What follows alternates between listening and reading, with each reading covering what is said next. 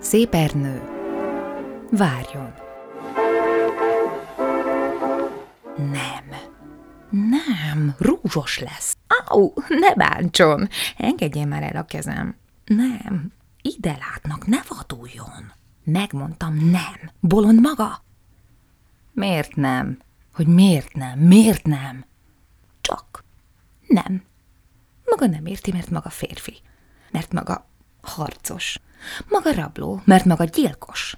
Maga férfi. Haragszik. Jaj, ne gyötörje szegény ártatlan cigarettjét. Nem is felel már. Gyűlöl. Ideges. Nem tehet róla, mit csináljon. Megmondom, kedves, mit csináljon. Várjon. Várjon. Mi az az egy csók? Mi az? Az, az, hogy hunyom a szemem, és álomért imádkozom. Nincsen tegnap, nincsen nevem. Az élet égő rózsatenger. Egy csók. Mi az? Maga nem érti, mert maga férfi. Az az, hogy leszakadt az ég, meghaltam, itt a más világ. Csók, bűvöl messzi-messziről, ó, az mesés koralsziget, utazni kell oda hajón.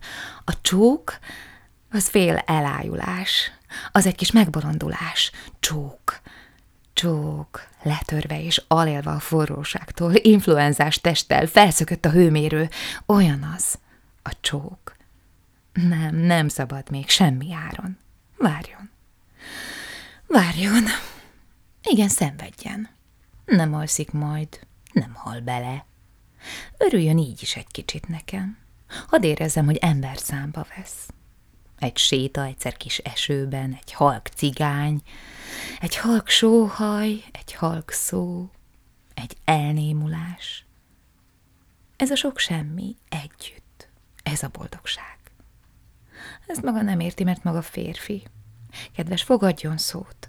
Ne higgye, hogy ez elveszett idő. Olyan szép emlék lesz, meglássa majd. Dühöngjön néha. Csak meg ne utáljon. Várjon. Várjon.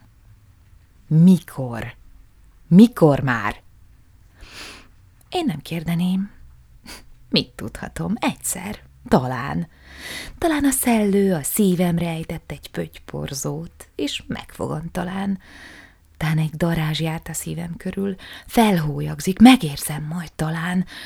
Hajnalba hallok egy hajósipot álomszerűt, hozzám izen talán. Úgy kell majd egyszer bukni a fejemnek, mint szeptemberben a virág. Van annál szebb? Maga nem érti, mert maga férfi. Majd egyszer, nagy bőgés után, vagy egy kacaj közt, vagy csak magára nézek, kedves, ha egy lemez lejárt, vagy, vagy csak úgy, egy cigaretta közben, este majd, vagy délután, vagy délben, nem tudom. Holnap talán már, és talán soha. Mi az? Maradjon. Csak tovább ne álljon. Várjon. Talán csak egy percig. Várjon. Várjon!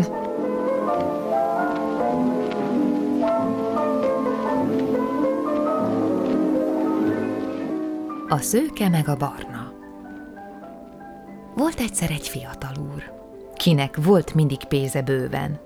Ha pénziért korlátlanul gyönyörködött úrfinka nőben. Volt egy babája, volt bizony egy úgynevezett kicsi nője. Az úrnak kell egy kis viszony. A nő viszont megél belőle, belőle.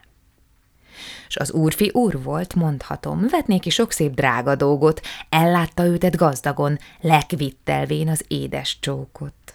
A csókot, a csókot.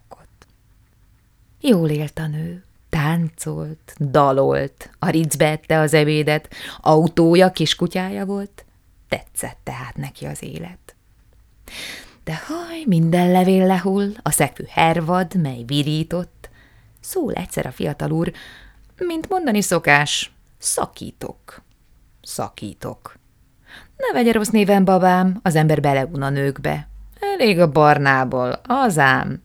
Ön barna volt, jön most a szőke. A szőke. A szőke. Az árva nő az elhagyott, könnyes szemekkel néz az égre, de aztán gondol egy nagyot, megfesti haját szőkére. Így ment a kedves elé, aki először ámul-bámul, de hirtelen átölelé.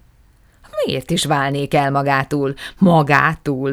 Miért ne kezdenénk megint? Hiszen különbség nincs a nőkbe. A nő, a nő egyforma mind, csak egyik barna, másik szőke, szőke, szőke. Ezt a nagy szerelmet tőled kaptam én. Mégis elhagytál egy szép nap könnyedén. Eldobsz, mint egy szágyú fát, amelynek nincsen lángja már